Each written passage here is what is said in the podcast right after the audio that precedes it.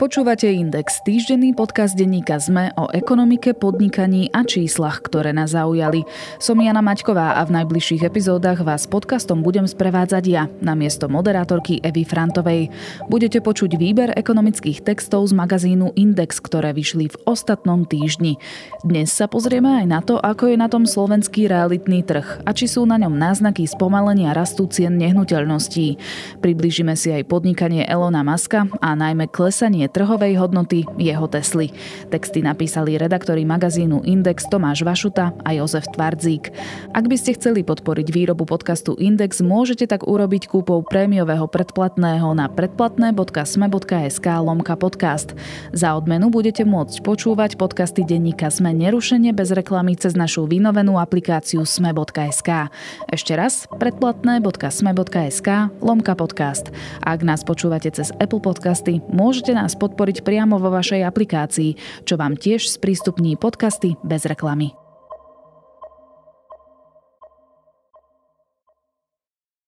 Zľava, akcia, znížená cena. V realitných inzerátoch sa čoraz častejšie objavujú slová, ktoré sa v nich pár rokov v zásade nevyskytovali. Kým ešte v Lani boli pánom na trhu predávajúci, situácia sa postupne obracia. To, že realitný trh prežíva výrazné ochladenie, sa ukazuje aj v segmente starších bytov. Ako ukazuje nová analýza spoločnosti Bankond Investments, rast ich cien sa v októbri a novembri prakticky zastavil. Naopak prenájmy sú stále na stúpajúcej trajektórii. Jesene a jar sú pre realitný biznis hlavnými sezónami. Je to dané zvyklosťami ľudí. V lete chodievajú na dovolenky, v zime žijú Vianocami a aj rozbeh do nového roka býva skôr pomalší. Z tohto pohľadu môžu byť jesenné predaje nehnuteľností pomerne dobrým lakmusovým papierikom. Podľa analýzy Benkontu sa na trhu dejú najväčšie zmeny za posledné roky.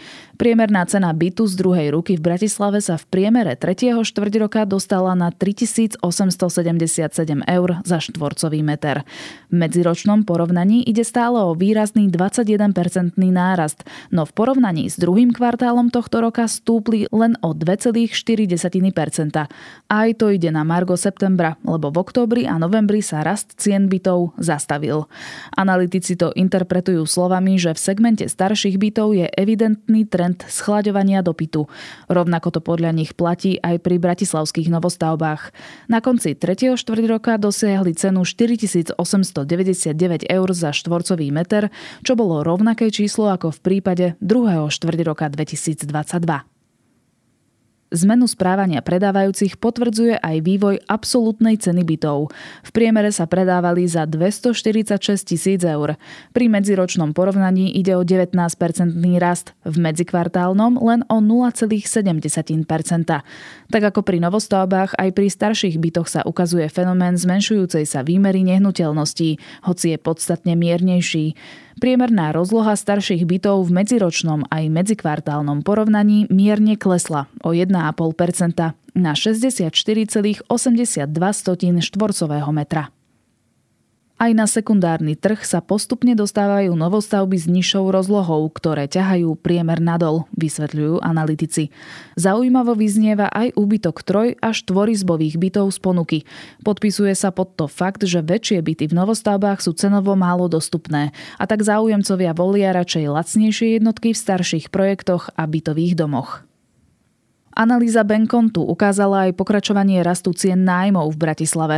Medzi prvým a druhým kvartálom stúpli o 6,8%. V treťom štvrť roku šli nahor o 1,3%. Priemerné mesačné nájomné dosiahlo 776 eur vrátane energií. Jednoizbové byty sa prenajímali za 540 eur, dvojizbové za 728 eur a trojizbové byty za 973 eur. V medziročnom porovnaní došlo k rastu nájomného na štvorcový meter o 7,1%. Priemerné nájomné za štvorcový meter tak predstavuje 13,68 eur vrátane energií.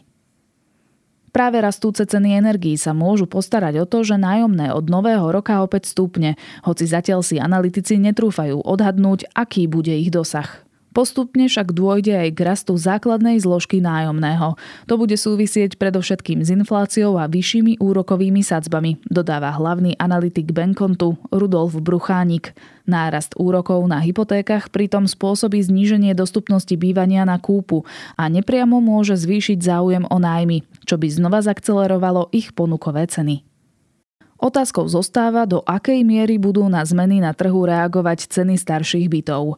Na sekundárnom trhu s bytmi ostane aktivita výrazne spomalená, ak jej opätovnému rozbehnutiu dôjde až po zlepšení ekonomických výhliadok, nárastu príjmov domácností a akceptácii úrokových sadzieb, tvrdí Bruchánik.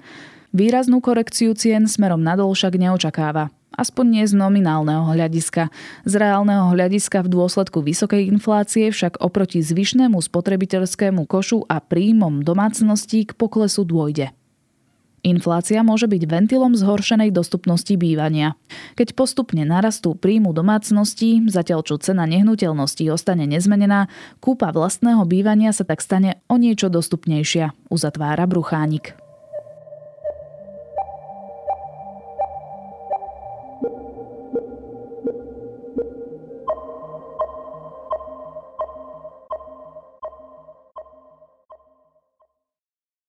Americká automobilka Tesla má pred sebou ťažké obdobie. Dobrodružstvo jej zakladateľa Elona Muska spojené s kúpou sociálnej siete Twitter znervozňuje investorov, čo mu dali pocitiť na cenách akcií. Odkedy Musk koncom októbra ohlásil, že preberá kontrolu nad riadením Twitteru, z trhovej hodnoty Tesly sa vyparilo 130 miliard dolárov. Cena akcií jej v priebehu mesiaca klesla o 20%. Za celý rok aj v dôsledku ochladenia záujmu investorov o technologické tituly dokonca o viac ako polovicu, čím sa dostali na úroveň z novembra 2020. Musk má momentálne zjavne iné priority. Verejne sa chváli, že projektom Twitter sa zaoberá 7 dní v týždni od rána do neskorého večera. Úprimne povedané, toto by som nikomu neodporúčal. Posťažoval sa na nedávnej konferencii v Indonézii. Investori Tesly sa však obávajú, že kým sa Musk zahlcuje prácou na ďalších projektoch, jeho automobilka čelí neriešeným restom z minulosti. Magazín Index opisuje peticu najzásadnejších problémov, s ktorými sa Tesla a jej zakladateľ boria. Prvý problém. Dokedy vydrží zahltený workoholik? Okrem Tesly a vesmírnej spoločnosti SpaceX a najnovšie aj Twittera, Elon Musk vlastní, hoci neriadi, ešte dve ďalšie firmy. Prvou je Neuralink, ktorej cieľom je prostredníctvom mikročipov prepojiť ľudský mozog s počítačom. Druhou je The Boring Company, ktorá chce riešiť dopravné problémy pomocou tunelových systémov pod mestami. Keď sa investor hedžových fondov Ron Byron nedávno Maska pýtal, ako to všetko plánuje stíhať, dostal ubezpečenie, že Twitteru len určí smer a potom pozornosť presunie na Teslu a SpaceX. Kedy to bude, to zrejme netuší ani on sám. Problémom je najmä to, že organizačné štruktúry Tesly a SpaceX sú šíte na Maska. On má najvyššiu autoritu a rozhodujúce slovo v ich riadení. Musk v Tesle nedostáva klasický plat. Motivovať ho má balík odmien v celkovej sume 56 miliard dolárov, ktorý mu akcionári schválili v roku 2018. Peniaze dostane postupne v 12 častiach pod podmienkou, že splní výkonnostné ciele, ako sú ziskovosť firmy a cena jej akcií na burze. Časť akcionárov chce teraz štedré odmeny anulovať. Obratili sa na súd s tým, že Musk si ich nezaslúži, pretože pre Teslu nepracuje na plný úvezok, pričom bonusy prevyšujú odmeny každého generálneho riaditeľa akejkoľvek verejnej obchodnej spoločnosti. Ešte v lete Elon Musk povedal akcionárom, že vo vedení Tesly má v úmysle zostať dovtedy, kým bude užitočný. Člen predstavenstva firmy James Murdoch na súdnom pojednávaní podľa denníka The Wall Street Journal povedal, že Musk už zvažuje odchod a dokonca si našiel nástupcu. Jeho meno nekonkretizoval. Predstavenstvo Tesly v minulosti opakovane zvažovalo, že Maska odvolá a nechá ho v Tesle len ako produktového riaditeľa, lenže sa za ňo nepodarilo nájsť vhodnú náhradu, čo na súde potvrdil aj bývalý člen predstavenstva Antonio Gracias. Druhý problém. Predaj akcií na záchranu Twittera. V apríli a auguste Musk predal akcie Tesly v hodnote 15,4 miliardy dolárov s tým, že ďalšie predaje už neočakáva. Sľub však nesplnil. Ako začiatkom novembra potvrdila americká komisia pre cenné papiere, Musk predal ďalších 19,5 milióna akcií Tesly za takmer 4 miliardy dolárov. Tieto peniaze potreboval na kúpu Twittera za 44 miliard dolárov. Pomohli mu aj bankové úvery. Po každom predaji akcií Tesly došlo k poklesu ich kurzu. Ak sa totiž akcií vlastnej firmy vzdáva jej šéf, je to zlý signál a trh vždy znervoznie. Investori sa obávajú, že Musk, ktorý momentálne v automobilke drží 14-percentný podiel, bude v odpredajoch akcií pokračovať, keď bude Twitter vo finančných problémoch. Sociálna sieť je dlhodobo v stratách a vo veľkom z nej odchádzajú inzerenti. Mnohé firmy ako napríklad General Motors pozastavili reklamu na Twitteri z obáv, že nový majiteľ uvoľní pravidlá pre reguláciu obsahu, čo by mohlo podporiť nenávisné prejavy. Musk už prostredníctvom ankety vrátil na Twitter ex-prezidenta Donalda Trumpa, ktorému účet pred dvoma rokmi zrušili pre jeho názory podporujúce extrémizmu za násilie. Ďalšia anketa zasa rozhodla o tom, že Musk obnovil všetky účty, ktoré boli v minulosti zablokované, ak neporušili zákon alebo nespamovali. Na Twitter sa takto napríklad znova dostal reper Kanye West, ktorý predtým dostal stopku za antisemické statusy.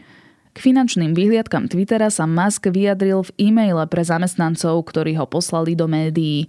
Bez významných príjmov z predplatného existuje veľká šanca, že Twitter neprežije nadchádzajúci hospodársky pokles, napísal Musk. Jeho prvý pokus o odvratenie katastrofy bol z kategórie tzv. rapid prototypingu, keď skúšate blesku rýchle a často nezmyselné nápady, ktoré v prípade neúspechu rýchlo nahrádzate novými.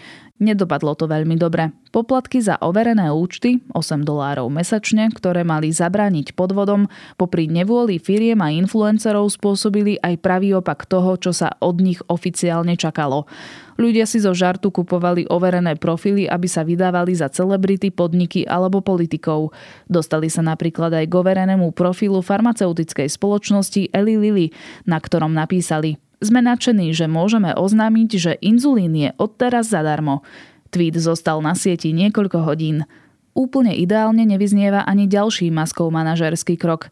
Hneď na úvod rozbehol masívne prepušťanie a zvyšným zamestnancom v internej správe oznámil, že buď budú pracovať intenzívne dlhé hodiny 7 dní v týždni, alebo sa môžu zbaliť a odísť s trojmesačným odstupným. Musk tiež bez myhnutia oka vyhodil z Twittera skúsených inžinierov, ktorí si ho dovolili kritizovať v statusoch na sociálnej sieti. Jednému dokonca oznámil padáka priamo v reakcii pod statusom alebo v internej komunikácii na platforme Slack. Výpovede však na protest podali aj kľúčoví manažéri, s ktorými Musk počítal. Tretí problém. Nové modely v nedohľadne. Hospodárske výsledky Tesly sú skvelé. Napriek inflácii a obavám z vývoja ekonomiky v treťom roku medziročne zdvojnásobila čistý zisk na 3,29 miliardy dolárov. Musk sebavedomo naznačil, že Tesla by v trhovej hodnote mohla prekonať Apple a ropné impérium Saudi Aramco dohromady. K číslu 4,4 bilióna dolárov má však automobilka so svojimi 575 miliardami dolárov ešte ďaleko. Odpoveď na otázku, ako to dosiahnuť, šéf Tesly nemá. Investorom len vágne povedal, že to chce veľa práce, niekoľko kreatívnych nových produktov, správne riadenie expanzie a ako vždy šťastie. Zdá sa, že toho šťastia bude Tesla potrebovať veľa.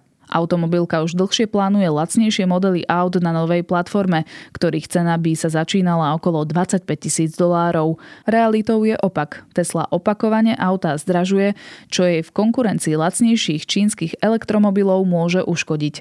Musk zdôvodňuje zdržanie lacnejších vozidiel tým, že Tesla vyvíja humanoidný robot Optimus a sústredila sa na model Y, po ktorom je veľký dopyt. Ďalším restom je pickup Cybertruck. Spustenie jeho výroby zatiaľ Tesla po viacerých odkladoch plánuje na druhú polovicu roka 2023. Automobilka sa tiež musí vyrovnať s kapacitnými problémami pri výrobe revolučných batérií 4680. Už v decembri by mala firme PepsiCo odovzdať prvé elektrické ťahače Semi. Štvrtý problém. Nedokončený autopilot. Musk už roky sľubuje prielom v technológii autonómneho riadenia. Samojazdiace auto je svetý grál automobilového priemyslu. Považuje sa za jeho najdôležitejšiu technológiu budúcnosti. Lenže Musk medzičasom tým špecialistov, ktorí v Tesle vyvíjali autopilota, rozpustil. Z týmu v lete odišiel aj Slovák Andrej Karpaty. 50 ľudí z Tesly zamestnal pri záchrane Twittera. Je medzi nimi aj riaditeľ vývoja autopilota Ešok Alusuemi. Investorov to zarazilo. Špičkoví inžinieri Tesly by nemali prevádzkovať Twitter, povedal Jerry Black, jeden z prvých investorov Tesly. Podľa neho IT špecialisti nedokážu vyriešiť problém odchodu inzerentov, ktorí sa otočili Twitteru chrbtom. Prístup Tesly k autonómnemu riadeniu je na rozdiel od konkurencie postavený len na kamerách a softvéry s umelou inteligenciou, ktorá vyhodnocuje zábery z nich. Musk nechce do aut inštalovať radarové či laserové senzory. Tento systém funguje, ale nie je neomilný. V minulosti spôsobil aj smrteľné nehody a Tesla čelí niekoľkým súdnym sporom. Software Tesly umožňuje meniť jazdné pruhy a parkovať. Doplňa štandardnú funkciu Autopilot, ktorá vozidlo riadi v rámci jedného jazdného pruhu, zrýchľuje ho a brzdí. Auto však musí byť neustále pod dohľadom šoféra. Tesle sa opakovane nepodarilo získať súhlas regulačných úradov pre prevádzku plne autonómneho vozidla, teda bez dohľadu vodiča. Práve táto funkcia však má byť podľa Maska najdôležitejším zdrojom jej ziskovosti. Piatý problém. Závislosť od Číny.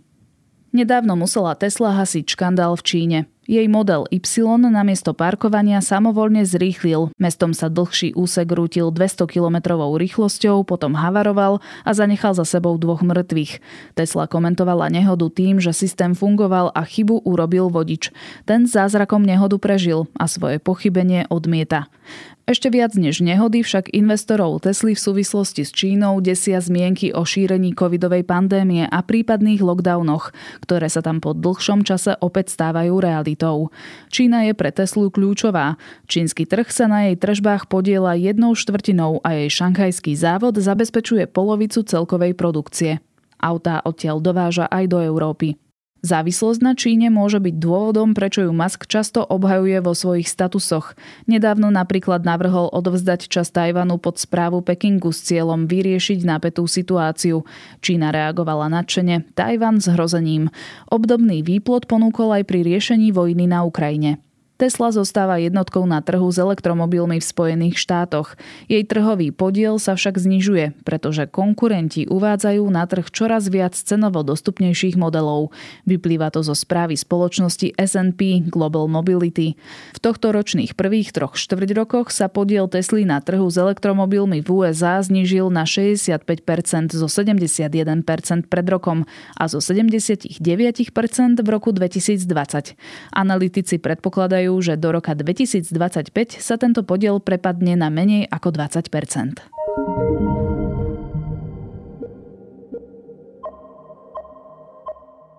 Počúvali ste Index, ekonomický podcast denníka ZME, ktorý vždy vo štvrtok nájdete vo všetkých podcastových aplikáciách, ako aj na webe a v appke Sme.sk. Ja som Jana Maťková a na epizóde sa spolupodielal aj Marek Franko. Ak nám chcete napísať, urobte tak na podcastindex.sme.sk. Pre viac aktuálnych ekonomických správ klikajte na index.sme.sk. Počujeme sa opäť o týždeň.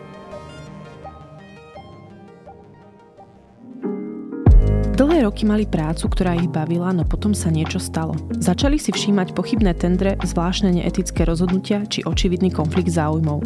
Keď na to upozornili svojho šéfa, stali sa neželanou osobou. Aj príbehy slovenských whistleblowerov dokážu niekedy vyraziť dých. Vypočujte si osudy odvážnych ľudí, ktorí sa postavili za správnu vec a napriek útrapám, ktoré zažili, by to urobili znova. Nový podcast Neumlčaný pre vás vytvára Úrad na ochranu oznamovateľov v produkcii denníka SME a nájdete ho na všetkých podcastových platformách.